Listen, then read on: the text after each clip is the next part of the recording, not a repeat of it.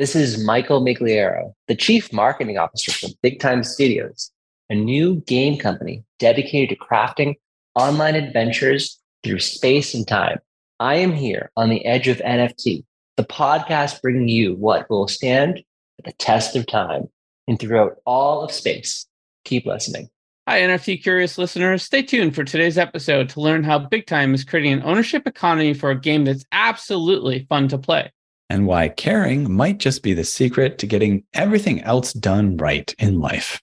And how Revel.xyz is changing the face of social media through NFT trading and gameplay.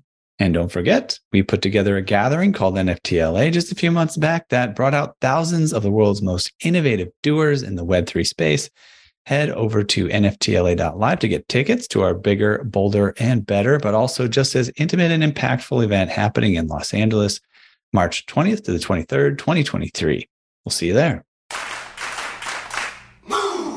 Welcome to the Edge of NFT with your hosts Jeff Kelly, Ethan Janney, and Josh Krieger the podcast that brings you the top 1% of NFTs today and what will stand the test of time.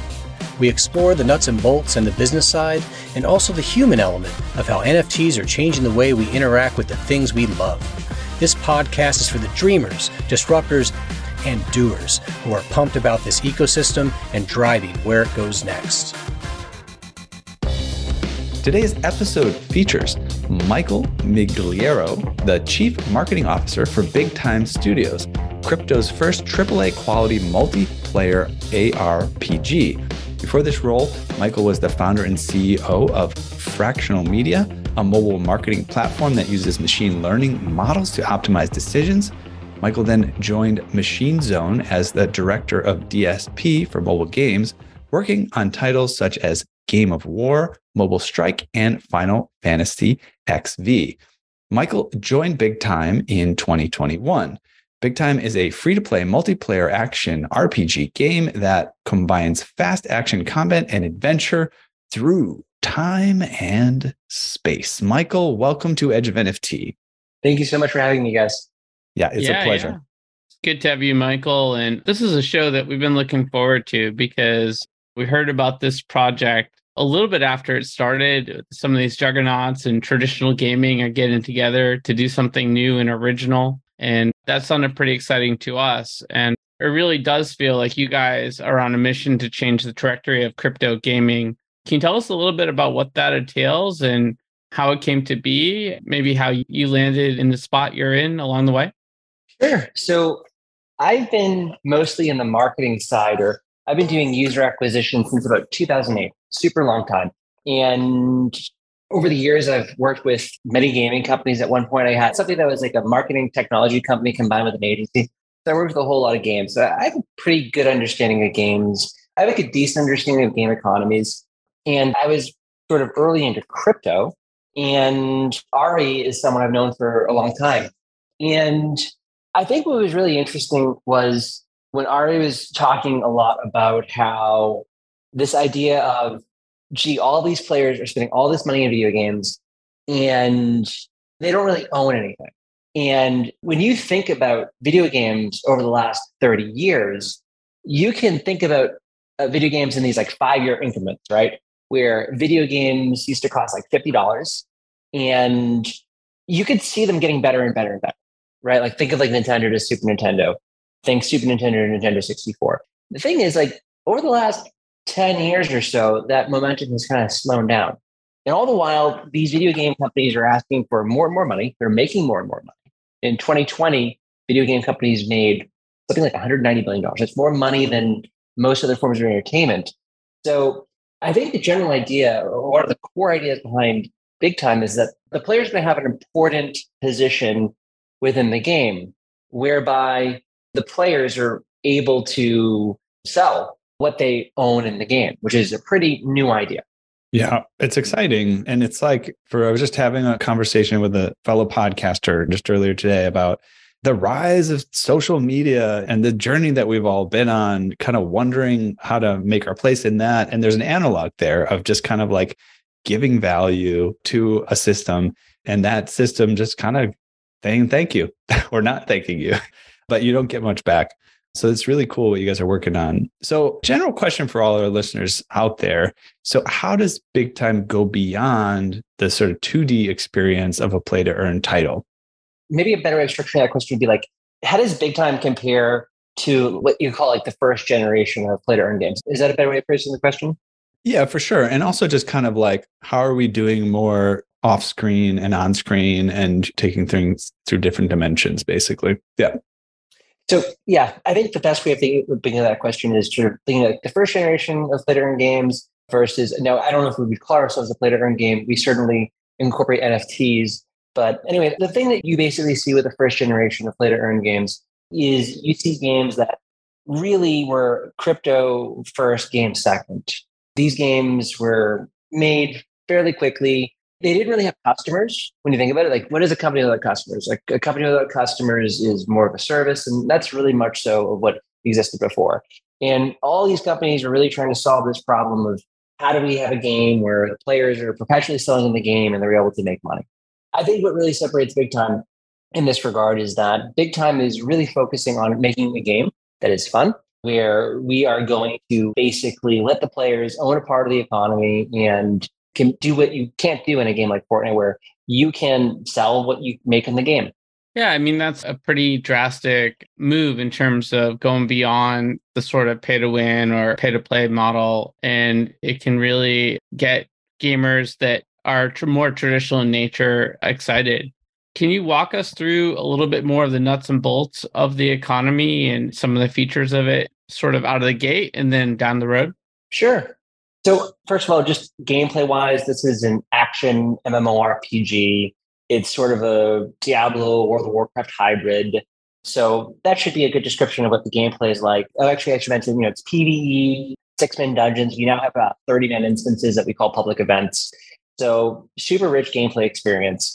But the key things to understand at first are that when the game hits open beta, which should happen this year, the game will be free for anyone around the world. Anyone will be able to go to the game, click download, install the game in a matter of minutes, and they'll be playing. You don't need to know how Ethereum works. You don't need to know how blockchain works. You don't need to own Bitcoin. You'll just be able to play the game. So free to play. And the game is not a pay to win game. If you choose to never put a dollar into the game, you'll be able to play the game just as well as anyone else. That's super duper important. Now, in the game, we sell, there's two types of things that are sold. There's, let's call them, there's like space, land, and utility NFTs. If you own that stuff, you can participate in the crafting within the game. If you don't own that stuff, there will probably still be some things that you can do. We haven't quite specified all of that just yet. But in general, you own space, you own land, you own the utility NFTs, you're going to be able to participate in the crafting. The other thing you can buy in the game is cosmetics. Cosmetics, they just make you look cool. Now, one really key important thing to understand about Time is the season concept. So in Time, you have seasons. Every season, we're going to list as the game company. Here's all the things that you can craft. All the people that own space will be able to go into the game and craft those things. So right now, when a game has a patch and they have a new season, right? The game company typically lists to the store and they'll say, hey, here's all the stuff you can buy. In big time, it's different. Now the players see all the stuff that they can craft. They go rush, and it's a race to basically be able to craft all the stuff to sell it to the other players. And in each set of armor or weapons, there's also just one unique. And everything crafts up. So the lower level things turn into the higher level things by combining multiple lower level things. So each season is actually really, really exciting. By the way, I like the term cosmetics as opposed to like skins. I feel like it's a little bit more accurate of depiction of what we're talking about and maybe that terminology will be a little bit more gender inclusive too i mean this idea of like putting on new skins it's a little bit creepy at the end of the day and cosmetics is sure. like 100% I guess you could call my hat a cosmetic. I do wear it on the regular and you can take it on and take it off. And yeah, there's something cool about that word. Just want to point that out. Josh, I'd like to wear your skin if you don't mind. Does that sound? No, man. Kind of... no, that's that's creepy, dude. You can have my cosmetics though. nice. What did you say, Michael? No, hundred percent. We are optimizing the language all the time, and especially in the most recent you know downturn, we're definitely trying to stay away from NFT. But collectible cosmetic, very mm. good word. Nice. We like that word. Yeah, and we haven't really dove really deep into it, I would like to let our listeners get a little bit of exposure to kind of like the concepts around the game of like time and space and what do we mean when we're playing a game through time and space specifically. What's the kind of like storyline behind all that? So we haven't released a whole lot of the storyline just yet. But what I can tell you is that in the game we have this concept called space. Space is our take on virtual land. There's only 600,000 of them. We sell them right now on www.openloot.com. The game has to do with time travel. And the cryptocurrency in the game is called time. So land is space. The cryptocurrency within the game is time. Okay, very cool. I wish there was But something the- we the- could the do with this revolves around- episode where we could like do some weird time travel thing where like we're talking to the past or future version of Michael and so on and so forth. we should have planned that out. but yeah, it's fun. I know there's some inspiration from Einstein and relativity and fun stuff like that. What are the details behind the big time invite only beta models? What's that looking like right now?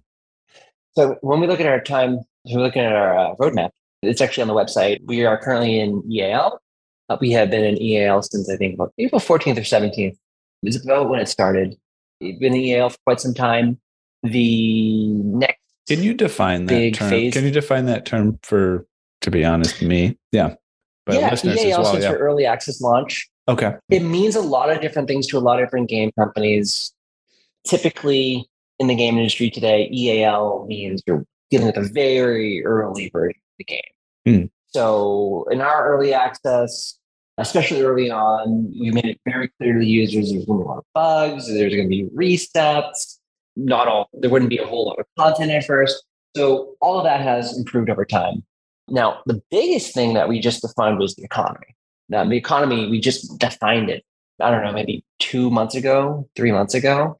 But, anyways, the really big thing that's coming out with invite only beta is that is when the economy will actually appear in the game. Right now, what we do is we drop pre crafted weapons and armor.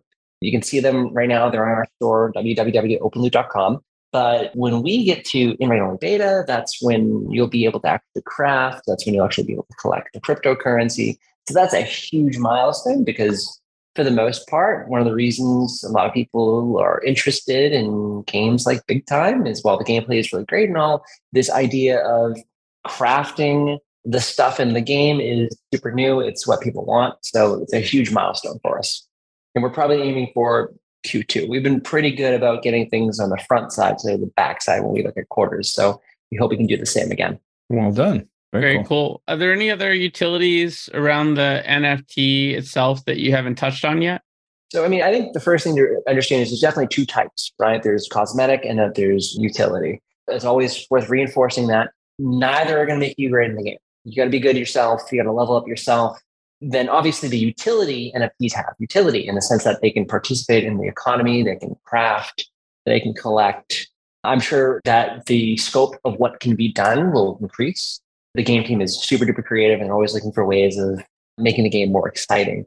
But in general, general focus is we don't want to become a pay to win gaming company. We really want to focus on making the game super duper fun and letting the players craft the stuff and sell them to other players. Yeah. No, I like that. It's like when you think about professional sports, like you can't use that stuff that causes you to have better performance than everyone else, but you can sort of get into different leagues and play different competitions and have different types of perks if you invest in the sport. So I appreciate the analogy there. To call out the sort of pink elephant in the room, we are sort of in a quirky bear market. Folks like Ethan, myself, Jeff, the rest of our team, we like to ride the bear. It's pretty fun. But I'm curious what it's been like sort of building this game and starting in a relatively bullish market and then that transition to the bear market and how that sort of shaped the process of building this game and engaging in the community. I think I have a actually decent comparison. Um, this reminds me much like the early App Store. So, what's the first mobile app game that you can really remember? I'll, ask around before. I, I mean, I played Madden. Like I've been a mobile Madden. like on the iPhone? fan. Yeah, yeah. I don't remember. I mean, I feel like the only thing that I didn't really play it much, but I just know like people were playing those jewel games. That was like the thing that Mm. everybody played. so that's later. Yeah, that's later, isn't it? So I'll tell you, Angry Birds. oh, okay.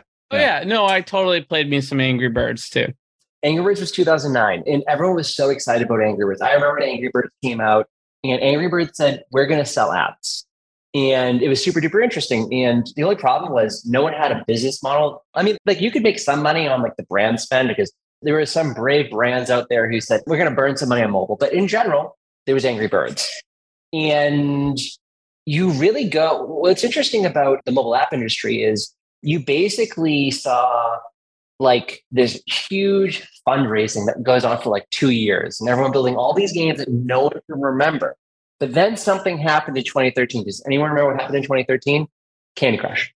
And so from Angry Birds to Candy Crush, you basically have this period where everyone was trying to figure out the model. Some people tried to make all their money through ads, but there was no business model that could scale into that. There was no one that could buy that endlessly. It was all burn. Then you had games that attempted to lock their game. They would like say, all right, if you want to like get a paper level or you got to pay one time, you get all levels. So there's these two models, but neither really work. The problem with the second model was that you couldn't make enough money off of any individual user. This is a game of whale. So what, what made Candy Crush work was that Candy Crush basically had deep monetization rabbit holes. And all of a sudden they were looking at RPU or revenue per user that was like many times like the industry standard. And that's why in 2013, if you guys had a mobile phone, all you ever saw on your phone was Candy Crush. And I was there for all of this. It's actually very common in the mobile advertising industry for a company to have like 70, 80% of their revenue from King.com. So when I look at the industry today, it reminds me of this period where the industry, everyone was excited about it, but no one really knew it. We kind of know it doesn't work right now. But I think the biggest thing everyone realizes right now, the games really need to be fun the games need to operate more like game companies. You need to have customers. You have to have people that want to buy what you're selling because the game itself is fun. That has to be first and foremost. These shortcuts of really focusing on play to earn first before anything else, that works during a bull, but it certainly doesn't work during a bear. So I, I don't know if that was too long an answer, but that's kind of how. No, I no, I appreciate your perspective. I mean, these cycles always happen and they're happening sort of on a micro and a macro level globally all the time. And I think we talk about them a little bit differently in crypto because I think we get so excited about the innovation and disruptive potential of the industry. But fundamentally, when you build a business, you build it around a problem, a solution, a customer segment, that is not sort of temporary. It's not there for a year and then it's going to go away, right? So everything that you're saying tells me that you guys are building for the long term and that's what we need in this industry right now. Yeah, 100%. Yeah, agreed. This is it's a certain community, and I think we get to tap into it, which is really great with NFTLA and the podcast as well. The builder community, the folks that it's kind of like when you were talking about the early access users of a platform. That's a certain type of user that's kind of similar to people who are willing to build in a bear. It's the user that's willing to use that thing because they're so excited about it and that it's being developed that there could be bugs or there could be things that need to be dealt with. And maybe they even actually enjoy being a part of that process, right? Like helping to sort of build the game and get through things. It's kind of like where we're at right now, the way you framed it.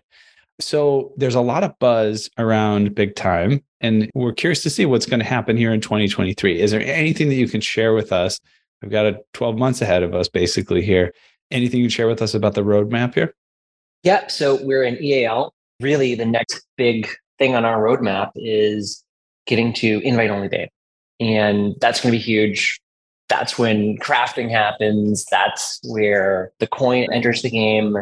And I think that's where everyone's really focused right now because you got to remember, like our community, we really have to thank them so much. We didn't really define the economy until Q4 last year. And if you think about it from April till about Q4 of last year, we had not defined the economy. We didn't give them all the specifics of how things were going to work. They really had to trust us. And boy, the Discord was getting really difficult at times. They had a lot of questions. We just couldn't answer them. So we came out strong Q4. We told them here's how the economy is going to work. We published it in the wiki. We created a lot of videos. Then, of course, we actually surprised them at the end of the year where we actually allowed people to enter their space for the first time. Wasn't the biggest thing in the world, but the next big thing to do is to get to crafting and to actually integrate this economy into the game. So that's awesome. really the next big thing. There's a lot of things in the year, but honestly, we stay pretty focused on really getting to the next thing. And that's definitely the next thing. Very cool. Exciting. Speaking of which, there's been a lot of incredible projects over the last year and even most recently just projects that are announced and selling out this week like Memeland, the Captain's project. I'm curious what projects you've been following in the space. If you have any alpha for our community, just projects that you appreciate their ethos, what they're building, something about them that you're interested in. So I got to tell you, like we really come to work laser focused and we really stay focused every single day. We really just kind of stick to our KPIs. I would say, I mean, I feel so guilty because like the projects I would mention are like friends of mine. Like I kind of look at those and those are people I converse with. So I don't. Yeah, that's I don't cool. want- I mean, we can give them a shout out. I mean, Ah, if you want. You know what? On the next podcast, we'll talk about them. But there's a lot of great projects out there. I can tell you what to look for. Like it's all about gameplay, guys. Can you play the game? How far along is the game? And will the game get customers? If your game has customers, like most gaming companies, I'll tell you guys right now that the chief metric most people are looking at is new paying customers and new paying users. And then we're looking at RP, revenue per user. And when you look at revenue, you really want to think about it in like two days. So at least like when we look at our game, we definitely look at, all right, like these are people who are traders and like these are people who are customers. So you definitely want to look at who's buying this sword in the game because it makes the character look cool, because they want to hold on to it for a long time and they want to play the game for a long time. So we really have to start like thinking that way. And when you look at and you evaluate games, don't look at the hype because that comes and goes. And if you're looking at the hype, you're probably buying it at an increased price point. Instead, look at, all right, I can see myself playing this. I can see myself spending an obscene amount of money in this. Whatever is giving you those feelings, that's what you should be buying. Very cool. And just think of it this way at this point, guys, if you cannot play it yet, why buy it? hmm Good point. yeah. and that, Um, by the way, I just did all of it. I just, we just really shrunk the, like the pool down.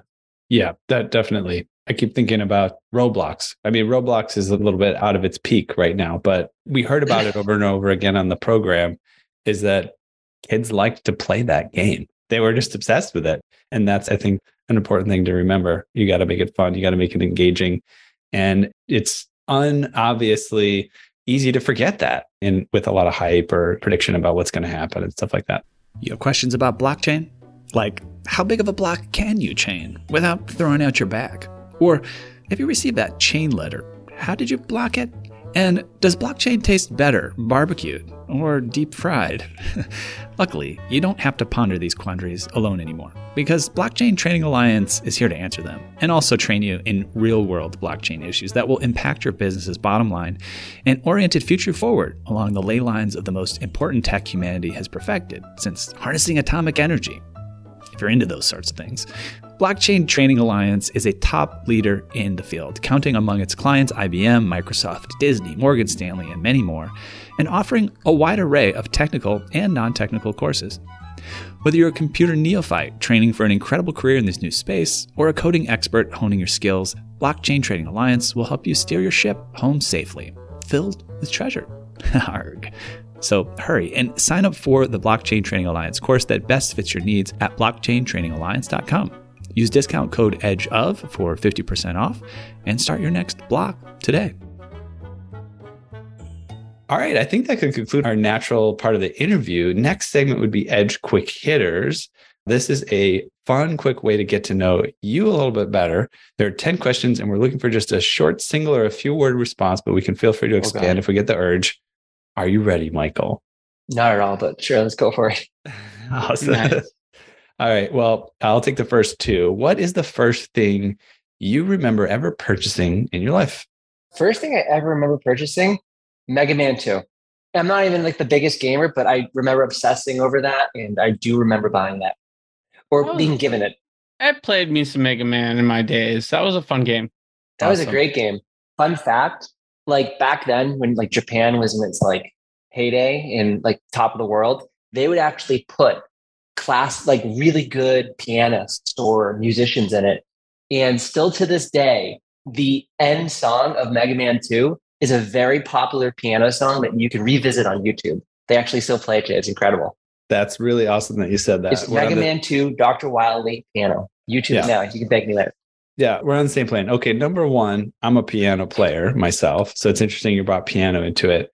And then I was going to say, I was just talking to my sister yesterday, and her and her husband really into gaming, and they help out at some gaming conferences and stuff like that. And she's like, Yeah, you wouldn't believe it. There's these bands that just play video game music on like musical instruments, right?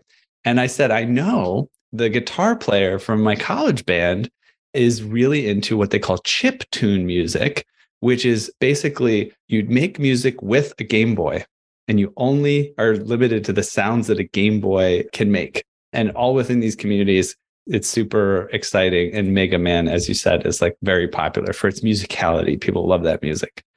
All right, on to the next question. What's the first thing you remember ever selling in your life? Pogs. There you go. That sounds about right. I was born in 1985, so yeah, you know, we're, right in there. Pogs were a thing when I was like six or seven. Nice. I like I it. love how these kids' toys introduce kids to economics. I never really thought about how that happens. And it's kind of an interesting introduction to economics. Totally. Let's fast forward. What is the most recent thing you purchased? I got a terrible answer. I just got a new iPhone. Oh, nice. You got the 14? Got the 14. It's, sitting right, Did it's you- bugging up. That's why we're on the iPad today. All right, cool. It's not like Yeah, yeah, I'm- Zoom on yet. I'm thinking about snagging one of those. You'll have to let me know what you think. And what is the most recent thing you sold? So I actually own a lot of parking space. I actually sold a parking space this weekend. Oh, really? In Austin, parking is uh, super duper sought after. So That's awesome. like they're basically like they're almost like house, housing prices at this point in other cities. I just want to this I'm diving in deeper because I've always noticed this. Like when you look at real estate, right? On some of these sites, you'll see like some of the real estate is just parking spaces. And like I'm in Chicago, I'm sure it might not be as bad as Austin. Maybe it's equivalent, but yeah, it's parking spaces, which basically cost the same as like a studio apartment someplace else, right? How did you get into that? Like, how long have you been investing in parking spaces? I mean, I don't know. Like the thing is, there's different boards online where people sell their parking spaces, and it's like incredible. Like during COVID, because a lot of people were just selling their parking spaces. A lot of people are moving to Austin and they don't drive, so they sell their parking spaces. And if you hold on to them, what actually happens in some of these luxury buildings is this happens more often than you think. There'll be somebody who buys like the penthouse in the building and they have like eight or nine cars. But most units, you're going to get like two or three. So yeah, I snag them when I can and I just kind of hold on to them. And parking is super tight in a state like Austin, so it's not like a big thing or anything. It's just like when there's deals, I buy them, and it's actually like something a lot of people don't think about. It's a really easy thing. Very cool. Interesting to learn a little bit more about that world. All right. Next question is What is your most prized possession? Tell me it's a parking space. what is my most prized possession? I guess if I said my crypto, that would be a really boring answer. So I actually inherited my father's coin collection. And this is something that came upon me pretty recently that he has some ancient coins. And I mean ancient. He's got coins from Rome, he's got coins from Greece. Most of what he's got is like pre World War One, early American money but all kinds of crazy coins. I actually had to like pick them up recently. It was about two or three months ago. And this is something he built over a lifetime. So I would say that I'm actually so new to the collection. I haven't been able to like discern which coin would be the one I like the most. I'm still sort of determining that now, but I would say that's the coolest thing because it took my dad a lifetime to build. Nice. Now you have everything from ancient Greek coins Bitcoin to, to- to Bitcoin. yeah, know, I got it all. Got it all. All right. If you could buy anything in the world, a digital physical service experience that is currently for sale, what would it be? Anything in the world. Tell me it's a Um, I parking mean- space. Sorry. That's not a parking space. I could buy anything in the world. I mean, how could you not want to own a professional sport sport franchise at this point? I mean, you hear all the stories. I mean, we just watched. I don't know who your football team is, but um, Sadly, um, it's, I'm a Patriots fan, and we just lost out on this playoff run. So I'm born and raised in Massachusetts, and the rest of my life. So I guess the Patriots would be a great team to own. So if they had like four to what do you think cost like six, eight billion dollars? I have no idea. Aren't the Redskins I- selling I- right now? So yeah, if I could do anything, sport team. Yeah, I think the Patriots are one of the most expensive sports teams in the world, but I'll go in on that with you. There you go. If you could pass on one of your personality traits to the next generation, what would it be? I care a lot. I have a lot of passion for most things I do, and I take everything very seriously. And that's super duper important. Definitely, whatever you do, you definitely want to really always try no matter what, nothing stupid. Wake up very excited every morning. I would say that's the thing that matters the most. There's a whole saying which is like showing up. And literally, if you just care, you will show up. And I would say that care, definitely care about all the things you do. Totally. And if you could eliminate one of your personality traits from the next generation, what would it be? Ooh, if I can eliminate one thing. So I'm from Boston. So are you from Boston? Yeah. No. Yeah, about 30 minutes north of Boston. Sure. Whereabouts? Uh, Peabody. Peabody. So I went to. Um, so I, just so you know, I went to St. John's Prep in Danvers. So Okay. Yeah, yeah. So I would yeah, say I also spent some time in Danvers too. were you a Bishop Fenwick kid? No, no. I went the public school route.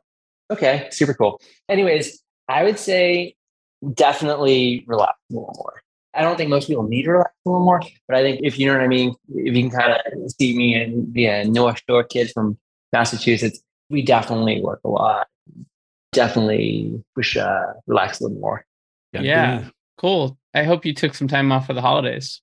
We did not. Oh, there's the secret. All right.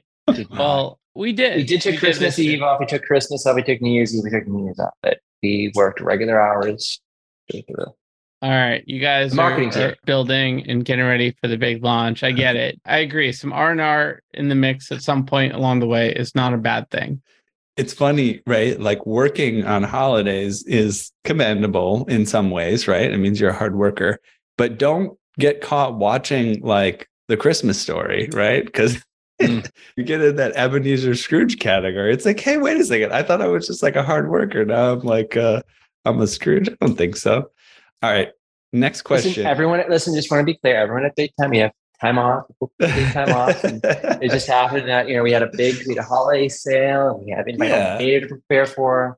Everyone on the team is super motivated. So, and again, this is the marketing team. Um, most of the other groups that took time off. Yeah, I mean, listen, Scrooge needs a little bit of credit for his work ethic. I gotta, I gotta say. Go ahead, Judd. No, I'm just thinking of the children of the marketing teams, like saying, "Yeah, right," but it's all good. All right, what did you do? This is the second to the last, number nine. What did you do just before joining us on the podcast? We had our uh, marketing ambassador meeting and we went over our ambassador portal and that's been a big thing for us. We just sort of started this ambassador system, which is great. It's like a another form of monetization for our players who are fantastic networking and want to generate some commission. So yeah, Cool. Sounds fun. Yeah, we should have an Edge of structured day, NFT. guys. It's We should have an Edge of NFT ambassador program. If you're a listener and you want to be an ambassador, let's talk. Let's see what it looks like. It Yeah, yeah. Just shoot us a note. Contact at edgeofnft.com and we'll figure it out together. We'll co-create the program. Yeah, yeah. We'll send you to North Korea and to do some diplomacy. no, just kidding. All right. The last question here is what are you going to do next after the podcast? after the podcast, definitely going to go for a quick run. And then we typically have one on ones. And yeah, in the afternoon, got to get out and get some real vitamin D, huh? Before the uh, sun goes down. That is good to hear. That is good for your health. Hey there, NFT Space Cadet. Let's zoom in on the globe from outer space today to Abbott Kinney Boulevard in Venice Beach, LA. Let me show you a cosmic tech beacon that shines out among the bustle of fashion, art, and food there. It's a thriving software dev, data science, and design studio known as AE Studio, where scores of the sharpest minds have come together to help founders and execs create software and machine learning solutions that are not only profitable and increase our agency as humans, but that give us that warm, fuzzy feeling that elegant tech so wonderfully does. AE's breadth of talent allows them to build anything from instillvideo.com, it's a health, fitness, and wellness app that makes your chakras tingle, to award winning brain computer interface solutions that could quite literally bend our minds. Oh, and keep an eye out for Token Runners, their NFT white label marketplace, as well as our highly anticipated NFT drop, Boomer NFT. Now, for all you degens who strive to shed the cummerbund and pearls, comes a jaw dropping, awe inspiring partnership, not seen since the heyday of Shaq and Kobe. It's called Edge of AE Studio, and you can find out all about it at edgeofae.com. That's right, this full service, soup to nuts, end to end, whole enchilada NFT service can help you, yes, you, Randy, launch your NFT project. Edge of NFT and AE Studio have come together like Voltron to get your project in gear so you can hightail it straight to the moon, stardom, and maybe even your own private yacht. Go to edgeofae.com to find out more. That's edgeofae.com. Actual results may vary depending on moon landing location, domain of stardom, scale and model of yacht, as well as whether scale model of yacht or actual yacht.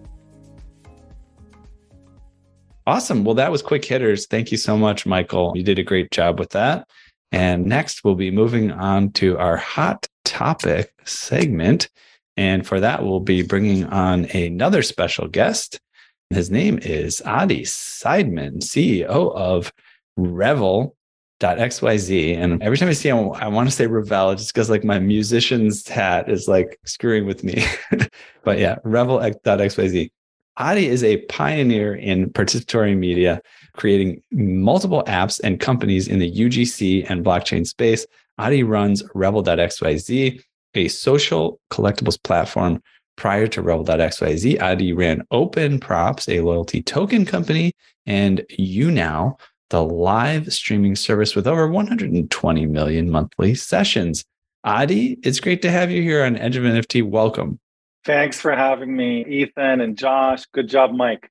Yeah, man. Had a chance to hang out with Adi on a panel at LA Blockchain Summit. And I was like, just so fascinated by your background and what you're building from this idea of pioneering so many different elements of this industry and Web 2, bringing them together in this sort of social collectibles platform. And would love to just clarify for us, like Revel XYZ, is it a social network? Is it a social gaming experience? Is it a marketplace? What is it? I'm on there, I'm having fun, but I don't know what I'm actually like. What kind of economy am I in?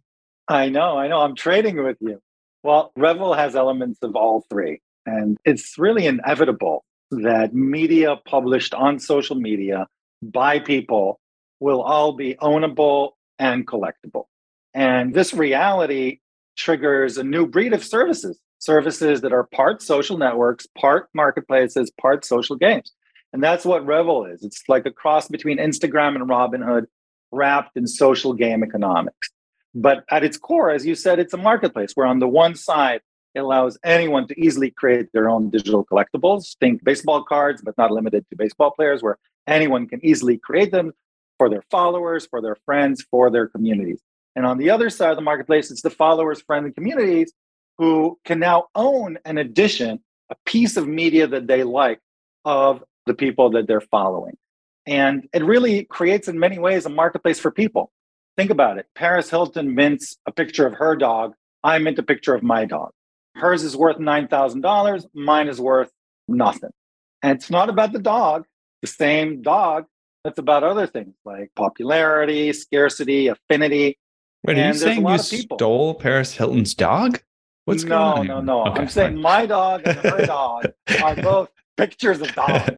yeah, no, that makes a lot of sense. Like, it is very interesting when you reflect on it. And it's sometimes even just hard to grasp, like the effect of, and I think that's also part of what's integrated in all the interest in, in tokenomics and currencies that are outside of fiat is that there's all sorts of economies that are built outside of fiat currency, right? Around social communities, around gifting, like around entertainment value, just building credibility, even is like a huge form of currency. They call political capital and all this stuff, right?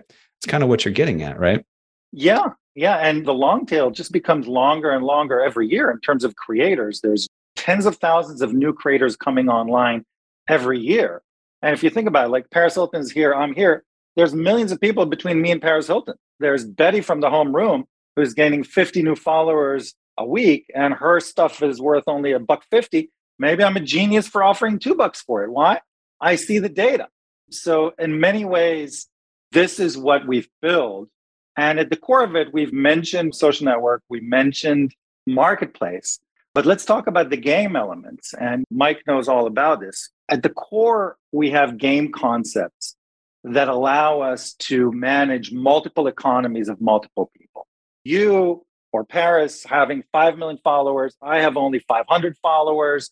we have very different equilibriums and needs for supply, etc. What's the optimal supply that will bring the most revenue and the most engagement for me? Very different than for her. She probably needs a lot more.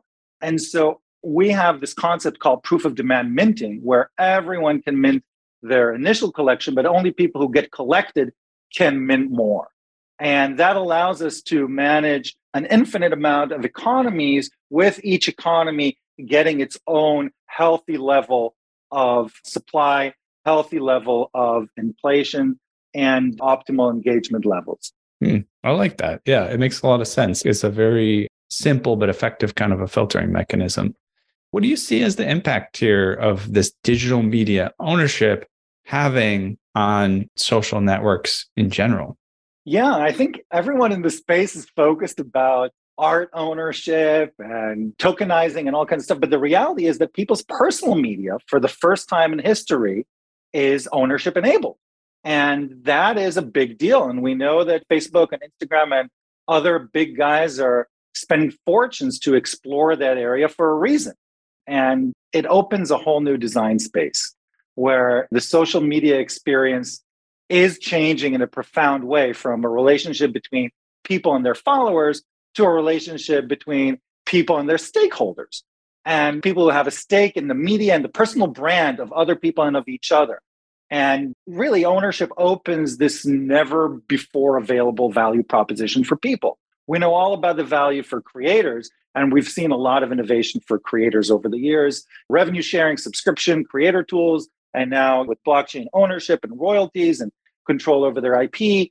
We know all about that. But think about it the followers, for the first time since the beginning of social media, the followers having a new value proposition. The followers have always been the numbers, the likers, the viewers, the consumers. There was zero innovation for it. And now, with the ability to effectively co own the media they consume, followers for the first time have a stake in the community that they mm-hmm. participate in. Yeah. And, and that's a really powerful new experience. Yeah, there's always patterns and trends with our guests, right? There's clearly a, sort of something going on at the same time with both of you guys, Michael and Adi, of just community ownership, right? But one thing that Adi's bringing into the equation here is like the social sort of network side of it a little bit more heavily. Michael, how does social networks integrate with what you guys are doing? Is that something that it is super heavy? You talk about this ambassador program, and in a sense, that does reach into the networks that people have socially. Do you think about these social networks a lot? I think anyone in a marketing role certainly does. I think the way we touch social networks is going to be very different than the way Adi does. But yeah, man, if you're not thinking about how you're working with social networks, then you're going to really struggle to find users. But very different than what I mean. Adi's product is um, sort of doing these things with social networks. We're just using them. Well, I also think, Michael, there's a social network component inherent in big time too, right? Like within the gameplay experience, how gamers interact with the other gamers that are playing the game. Yes, for sure. I mean, like there's definitely going to be a form of social networking within a game, right? Certainly we'll organize um, them into different groupings, but certainly at every opportunity where we have the opportunity to use existing things, we will. Like we didn't build our own chat. We use, well, do have in-game chat, but we use Discord, for example, to organize them, right? So uh, we're not going to build our own streaming system. We'll, we'll use Twitch. So well, I think um, I we, think we are definitely using what's there. That's good news for you, Adi, because what you're building is quite comprehensive and robust and will probably help a lot of people enter Web3. I'm sure this is a question that you get a lot, and we're all watching enthusiastically as OpenGPT and other AI types of products evolve. My girlfriend recently did a rap battle with ChatGPT yeah, open chat. And I think she got out battled, to be honest. It was a really compelling rap that this chat tool did about dogs. But what do you think is the impact of generative AI on social media and the NFT space? And I feel like it's changing by the second. Yeah. I mean, first of all, we are seeing a new phenomenon in the tech landscape that we've never seen before, where we're experiencing not one, but two once in a generation disrupting technology converging at the same moment. And that is blockchain and the ability to own digital assets and generative AI, where anyone can easily create high production value media.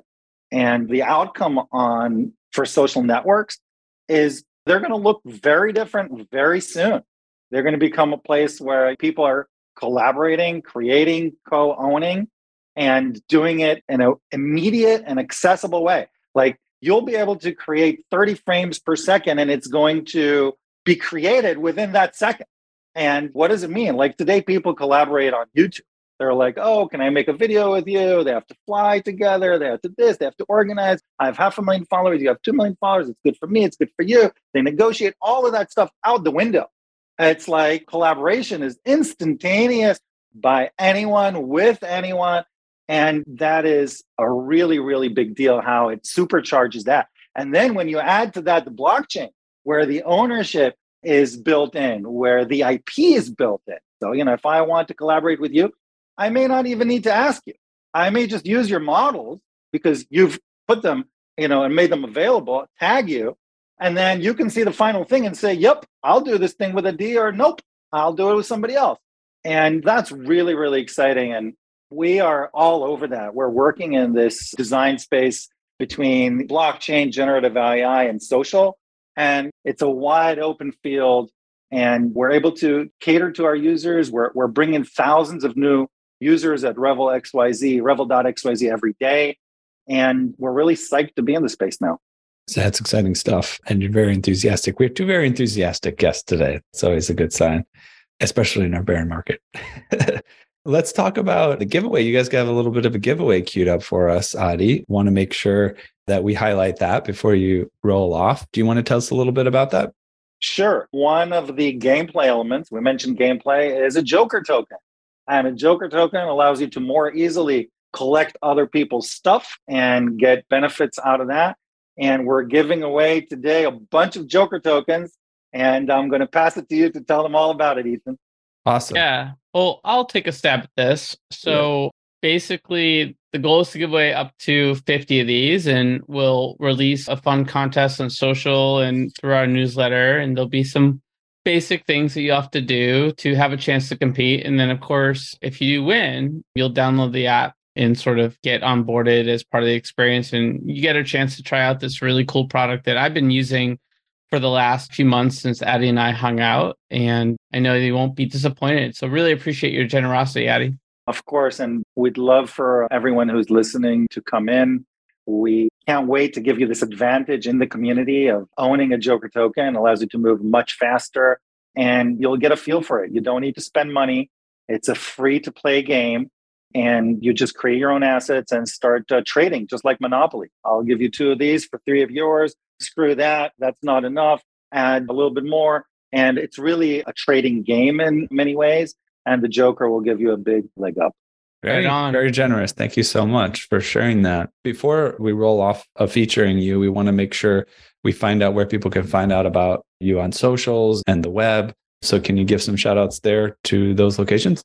Sure. So, first of all, we're in the Apple App Store, the Android Store, and you can find us on revel.xyz. Download the app, install, you'll get the bonus. And then on Twitter, revel.xyz, on Discord, revel.xyz, and we can't wait to see you and trade together.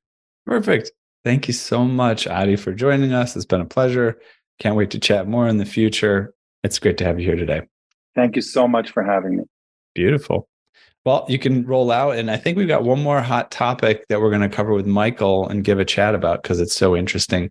So, Shopify merchants can now sell Avalanche NFTs through their online stores. If any of Shopify's millions of merchants want to sell NFTs, they don't need to point customers to a dedicated marketplace like OpenSea or Magic Eden. Instead, they could mint and list NFTs through their existing storefront through one of Shopify's blockchain apps. Thanks to Venly, those NFTs can now be minted on Avalanche. Very interesting. Big deal for Avalanche. Of course, there's other chains that this could be happening on, and for it to ha- happening on Avalanche is very impressive. And also kudos for the growth of Shopify and what they're bringing to the table, in addition to being able to be a storefront application, having the ability to bring in cryptos is pretty cool. Yeah, I mean, this is a big deal from a lot of different perspectives. certainly like NFTs are fundamentally another form of e-commerce and Shopify is the leader in e-commerce at this point. I think it's fair to say they've earned it. And this is sort of laying the pipes for decades to come. So kudos to Avalanche for pulling this partnership off. Michael, any thoughts on this one? Sure. I have a number of friends who have built fortunes on Shopify, like billion dollar companies. And I've got friends who have built their own platforms. And recently, a very good friend of mine, actually, he's going back to Shopify after spending who knows how much building his own thing. So when I hear that they are spending with Shopify, that's super smart because let's face it, not everyone is really into crypto still. Not everyone is really into NFTs. And effectively, when I think of Shopify, I just think of all of these really smart sellers. And when they get in that platform, they're just equipping more of these people to be able to come up with the new and interesting ideas for NFTs. Yeah, Shopify is one of these examples. And of course, similarly, Stripe of just these. It reminds me with sort of Web 2 or just sort of the web in general of analogs to Web 3 about these things where you know you see the technology and you say, this should be possible. I should be able to sell some things on a website, right? And then, like you said, Michael, a bunch of people are working on it, trying to make it work, but it's not always happening. And it takes an incredible amount of diligence to be the one that says, we are going to make that app that makes it so anybody can have a store and build a, I don't know what you said, a billion dollar company or something like that's crazy, right? But it's a big deal to accomplish that and create that resource, knowing that it's just knowing that it's possible is just only and, the first and, step. Yeah, and, and this sort of integrates with all sorts of other programs and perks that these online companies have, right? So with Venly, they can easily design and mint NFTs like regular products, but they can also combine these with digital products and they can offer membership perks. And I think this opens up a whole new set of tools to online storefronts and a whole new set of experiences to online consumers. So really excited about this one and some nice news to start the year. Yeah, awesome. And also kudos to Shopify for the flexibility to have this type of thing emerge is pretty cool. All right. Well, I think that's all for our basic episode content today. We want to make sure before we sign off, Michael, we get to know where listeners can go to learn more about you and the projects you're working on. So if you could share any social links or websites that are relevant, that'd be great. Yeah, definitely our webpage, www.bigtime.gg. We are a Discord first company, so be sure to join our Discord, stop into the general chat, say hello. We have the best community in the world. We are nothing without our community. Just tell them that you listen to this podcast and ask them questions, and they'll surely help you. They'll play with you. Yeah. Awesome. That's great. And also, we are doing a giveaway as well with you guys. So excited about that. Listeners, you can tune into our Twitter and socials to learn more about that. But we have some Ruby Pass allow list spots, and that should be fun to grant. And we'll have some following and Discord joining to make that all happen. So very exciting stuff. Appreciate it. Anything else before we roll out, Michael? No, guys, thank you so much. We booked this a long time ago, and I'm so excited to finally be able to talk to you guys. Yeah, long time coming. Time is relative, as we know through the game. Big time, whatever. Little pun there. yeah, Anyways. keep us posted, Michael, on everything you guys are up to. You guys should play sometime. For sure. Let, us do it. I'm down tonight. Sure. Let's do it. Anytime. You guys let me know. We'll play. Bring Matt in. We love play. All right. Yeah. All right. I'm going to take you up on that one evening this week to chillax. See, for you, Anytime it's work. For me, it's actually not work. So there you go. All right. We have reached the outer limit at the edge of NFTs for today. So thanks to everyone for exploring with us. We got space and let's say time for more adventures on this starship to invite your friends and recruit some cool strangers that will make this journey also much better. How can you do this? Go to Spotify and go to iTunes right now, rate us, say something awesome. Go to edgeofnft.com to dive further down the rabbit hole and look us up on all major social platforms by typing Edge of NFT with no spaces and start a fun conversation with us online.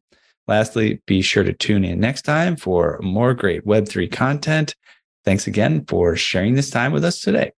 The views and opinions expressed on the Edge of NFT podcast reflect solely those views and opinions of the show creators and its guests. We're learning as we go, just like you. Please make sure to do your own research. Our podcast is not financial advice. There are multiple strategies, and not all strategies fit all people. You understand that you are using any and all information available on or through this podcast at your own risk.